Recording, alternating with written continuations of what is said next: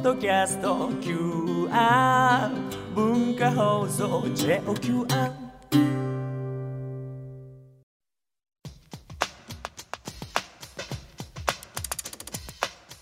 大人カレッジ。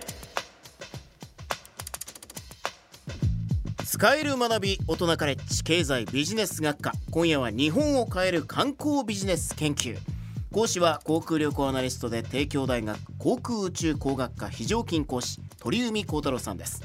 今夜のテーマは日本の玄関口成田空港羽田空港はこのままでいいのか？お願いします。はい、えー今日本の玄関口といえば、えー東京であれば成田空港と、まあ、羽田空港2つの空港というふうになってて昔は国際線は、えー成田。国内線は羽田というふうになってましたけど、まあ、あの2002年のサッカーワールドカップ以降徐々に広がってきてもう今はもうあの羽田羽田からの国際線も多くなっているというふうになってるんですが、まあ、2つの空港から海外に行けるで今あの国内線も逆に LCC が成田から出てきていることによって、えー成田から国内旅行することもまあ増えてると、うん。まあ、そういった中で今ニュースとして出ているのが成田空港は3本目の滑走路を作ろうかという動きが、えー最近になって出てきた。で羽田空港ではもう今すでに発着枠がいっぱいですので、えー増やすために今はもうすべて千葉県側海の方からまあ、あの幕張メッセとか東京ディズニーランドの方から入るルートだったり木更津のアクアラインで入るルートだったり基本的に千葉県側から入るのを、えー一部の便を品川とか渋谷とか、東京都の上空から、えー着陸をさせることによって少し発着枠を、えー増やすことがまあできる、まあ、それの今地元に対する説明など今行われているという段階、まあ、そういった意味で、えー発着枠拡大の動きがあるんですがそれ以前にまだまだその成田と羽田っていうのはもっと一体感になって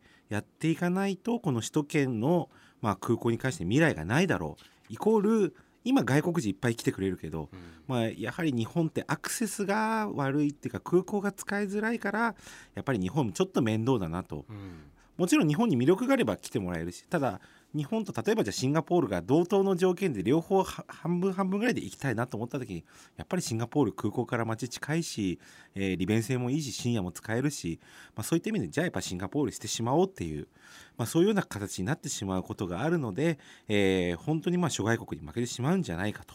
えーいうことがあるんですがちょっとここからは空港別の問題成田と羽田それぞれの、えー問題点についてちょっとお話ししていきたいと思ってます。はい。で私が考える今成田空港を一言で言うと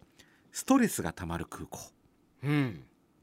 行くたびに、えーなんかスムーズに飛行機に乗れないなとか飛行機に乗ってもその後スムーズじゃないなということが多いまあ一言で言えば無駄が多いなという、うん無駄ななんか時間を使ってるなという空港が、えーなのかなとはいいう感じです。でまあ3つありまして1つ目がですね、えー飛行機はドアが閉まってだいたい10分から15分ぐらいで離陸をするというのが、まあ、大体一般的だと思うんですけど、うん。滑走路に移動してはい。飛び立つまで、まあ10分ぐらいそうですね、まあ、あの地方空港でも便数少なければ本当に10分かからないで飛ぶことがあるんですが、うん。成田空港の場合は本当に混んでると30分は普通、うん。下手をすると45分50分ドアが閉まってから離陸するまで、まあ、15機とか20機ぐらい飛行機が並んでしまう。でかつ離陸と着陸両方ということで、うん。えー、本当飛び立てないという、まあ、そういったイライラというのが、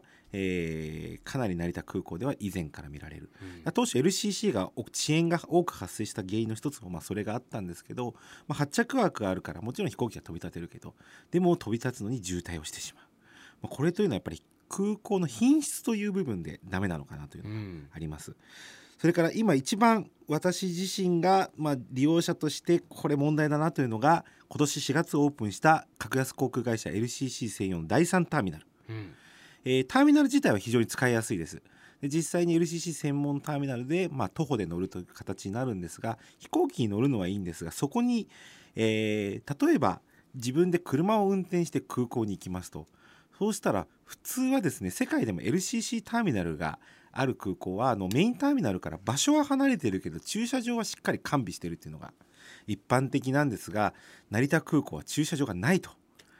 駐車場ないんだ隣の第2ターミナルに止めてそこから歩いて10分もしくはバスで10分乗って初めてターミナルに行けるというのが、えー一つ課題ですし、それとあと、えーご家族であったり、まあ、友達なんかが見送りに行ったりそれからお出迎えに行って車で行く場合も車寄せもないんです。車で玄関というか入り口のとこまで行ってもできない。はい、それも一旦第2ターミナルに止めて歩いてもしくはバスで行くと。新商車用のとこだけは確保してあるんですけどそれ以外は基本的に行けないと。でバスに関しても、えー到着が第2ターミナル第1ターミナル第3ターミナルと止まりますのでここも時間ロスが多い、うん。まあ、全部のバスと言えなくても一部のバスだけでもそうしてれば本当はいいのかなというのが、まあ、ありますね。というのが、まあ、あの2つ目の、まあ、第3ターミナルの問題。これはもう第3はもうアクセスという部分で、えー非常にだ難しい空港かなと。で3つ目が今度鉄道アクセス。うん。でこれはですね国に対してちょっと責任があるのかなというところもあるんですが、えー空港はまあ遠くに作ってますと、まあ、の都心から70キロ離れたところに成田空港ある。だったらアクセスを良くしてくれとで鉄道も30分からまあ40分に1本ぐらいしか成田エクスプレスだったり京成スカイライナーはないとうんで世界のやっぱりうん評価の高い空港っていうのはだいたい10分から15分に1本高速列車を走らせる。うんでこれは例えば鉄道会社が利益が出ないんであったらじゃあ両数を減らすとかでそれに対してじゃあ、あのまあ、これはもう国からお金を出してでもやはり利便性を高めると。ですので空港着いて1時間後にすぐ電車があれば今上野までスカイライナーで36分で行けたり、えーまあ、成田エクスプレスで1時間で行けるけどでも次の列車が30分後だったらそれプラス足さなきゃいけないんですよね。うん。そうしたら結局1時間半2時間かかってしまうってことになるのでこれじゃあやはり国際空港として、えー難しいのかなというのはありますね。乗りたい時にすぐ乗れないっていうことですね、で格安バスが今1,000円で行けますけど、えーやはり本当に時間ない時っていうのは鉄道が頼りなので、まあ、そういった部分っていうのは大事かなと。でそれに対して今度羽田空港ですね、はい。ここはですね、えー一言で言うと国際空港になりきれない国際空港。うん。まあ、東京国際空港という名前がついててもちろん名前的には国際空港。それから24時間空港。24時間いつでも飛び立つこと着陸もできる。ですがそれの機能を生かせてない夜中の便が、えーなかなか飛べない、うん。まあ、これっていうのはまあ交通機関っていうのが日本はやはり世界の中でも公共交通機関で空港に行くというのが非常に高い国なのでもうタクシーはやはり高いからタクシーで行くぐらいだったらもう飛行機乗らない、それから全泊するぐらいだったら、まあ、あの地方の方でもともと空港遠い方は泊まりますけど普段1時間ぐらいで空港に行ける人がやはり空港周辺のホテルには泊まらない、うん。そしたらやっぱりお客さんが少ないだったらもうやっぱりあの乗れないなっていううんそしたらお客さんも少なくて便が飛ばせないっていう状況があります。で次2番目、えーこれは今羽田の一番の僕が今の、まあ、欠陥だと思っているのがアメリカへの昼間の時間帯の直行便がない。うんやはり日本とアメリカの経済の結びつき政治の結びつき含めて羽田からニューヨークに行けない羽田からワシントン DC に行けないこれはやはり致命的だなとうんいう状況です。でこれはあの今、えー航空交渉というのがまとまってなくてもともとアメリカの航空会社って成田でものすごい見ますよね。ユナイテッド航空とか、はい。デルタ航空アメリカン航空。これやはり昔の、まあ、あの戦後から続いている、まあ、日米の関係で、えー成田空港の発着枠をアメリカにはたくさん上げていると付与していると。はい。でアメリカ側はその同じ枠を羽田でくれないんであれば、えー我々はこの交渉をまとめるつもりがないという今方針でこれがまとまらないから結局全部を拒否していまだに成田になってる。うん。でもこれはもうどんなことをしてでもやはり羽田からアメリカ便を飛ばさないとやはり経済的な部分アメリカから日本の行き来が全部成田になってしまう。早朝深夜を除いては。というのはやはり経済的損失が大きいなとうん。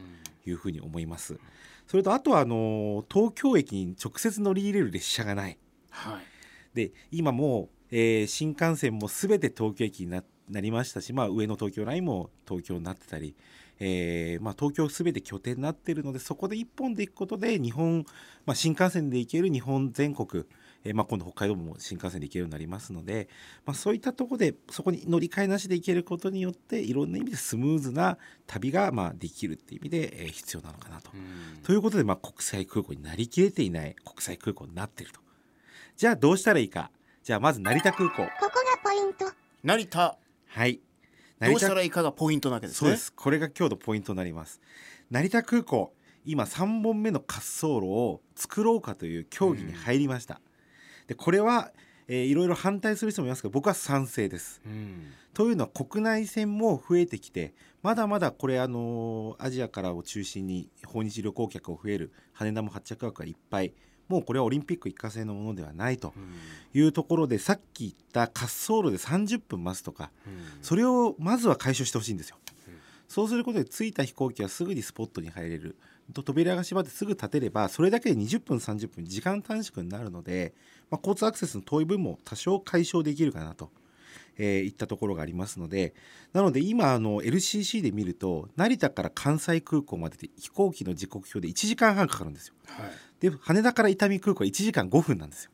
同じ東京大阪なのに25分違う。それがいわゆる空港内での渋はい滞の時間、そうなんです。なので品質を高めるというのが必要である。これが1点目。2点目は、えー成田エクスプレスというのはちょっと総武線の快速も走ってて、えーまあ、増発が厳しいところもありますが京成スカイライナーを15分間隔にするそれと外国人が多い浅草とか日本橋とかそういったところに都営浅草線の線路にスカイライナーの車両を通ると通すと、そうすることによって、えーかなりここ成田空港が近い近いというのが見せれると思います、まあ、スカイライナー通れば間違いなく浅草まで成田から40分日本橋で45分から50分行けますのでこれはぜひ実現させてほしい、それと一番大事なのは LCC ターミナルに自家用車の乗降場と駐車場をつけると、まあ、これは LCC に乗る方だけの問題だと思いますけどそうしないとなかなか LCC が料金安くてもその不便さが多くなってしまう。だったらもうちょっと今のターミナルより離れたところにターミナルを建てて駐車場をしっかり作った方が本当は良かったんですけど今まあ貨物の地区に作ってしまったんで場所がないと。これはちょっとまだ改善をしなきゃいけないなと思います。それで今度羽田空港の方ですね。これはあの先ほども話してますけどアメリカとの航空交渉も今すぐ、えーやるべきだと。これを最優先にするべきだと。まあ発着枠足りないっていうのもありますけど、まあ、どこかでやはり妥協点をしていく。そうすることによって、えー時間に限られたビジネスパーソンが使う出張需要は全て羽田でカバーするもう今バンコクシンガポールとか東南アジアそれから、えーソウルとか上海北京、えー東アジアこういったところの出張それからもうヨーロッパの出張も全て羽田なのにアメリカ出張だけは成田になってる。でも羽田の利便性を知った人が、まあ、ビジネスパーソンにとってはなんでなのアメリカに行く時だけは成田なんだと、これはちょっとやっぱりおかしいなというのがあるのでやはりこのビジネスの活性化っていう意味でも、えーこれは早急にやらなきゃいけない。それとさっき深夜便が、えー羽田空港は少ないというのがありましたけど、まあ、これをまあ補う意味でも僕は深夜と早朝のタクシーの大幅割引をするべきと。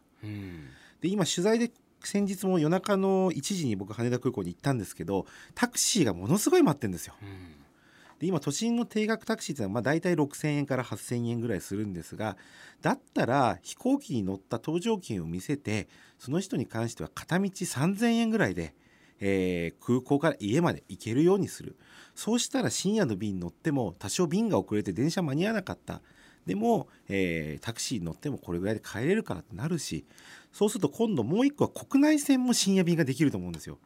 今国内線も11時着が最後なのでこれを12時1時着にする。そうしたらそれでタクシーで帰ることができる。それから地方の人外国に行くのに12時1時に深夜着いて例えば夜中の2時3時発の国際線のじゃあロサンゼルス行きとかホノルル行きとかがあればそれでまた海外に行くことできればそうそう深夜のお客さんも地方の人が東京経由で確保することができると、